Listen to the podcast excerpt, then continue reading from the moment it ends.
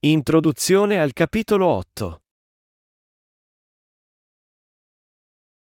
Il capitolo 8 può forse essere descritto come il più importante capitolo del libro dei Romani. Attraverso i diversi argomenti che sono presenti in questo capitolo, Paolo ci rivela quanto è meravigliosa l'opera della giustizia di Dio. Il primo argomento è, non c'è dunque più nessuna condanna per quelli che sono in Cristo Gesù, Romani 8 e un minuto.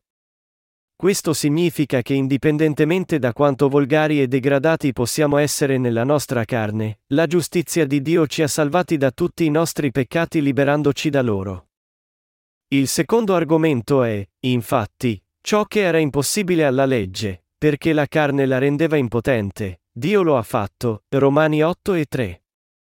Questo significa che poiché le persone nella loro carne non potevano seguire la legge data da Dio, Gesù Cristo, prendendo tutti i loro peccati su di sé con il suo battesimo e la sua morte sulla croce, le salvò dai loro peccati e giudizi.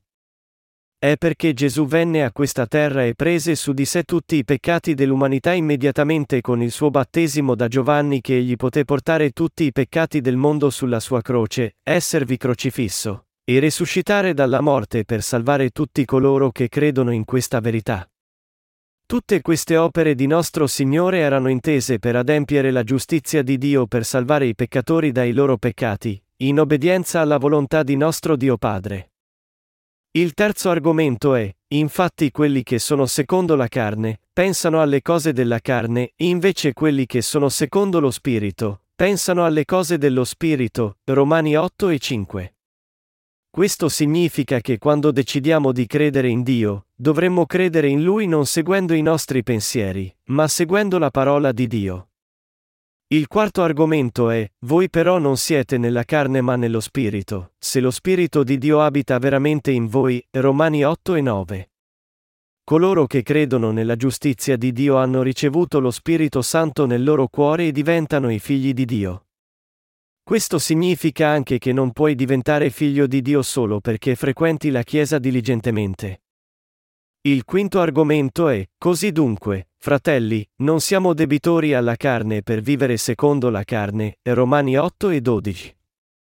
Questo argomento ci dice che coloro che sono stati salvati da tutti i loro peccati credendo nel Vangelo di nostro Signore che ha adempiuto la giustizia di Dio non possono essere debitori della loro carne e suoi schiavi.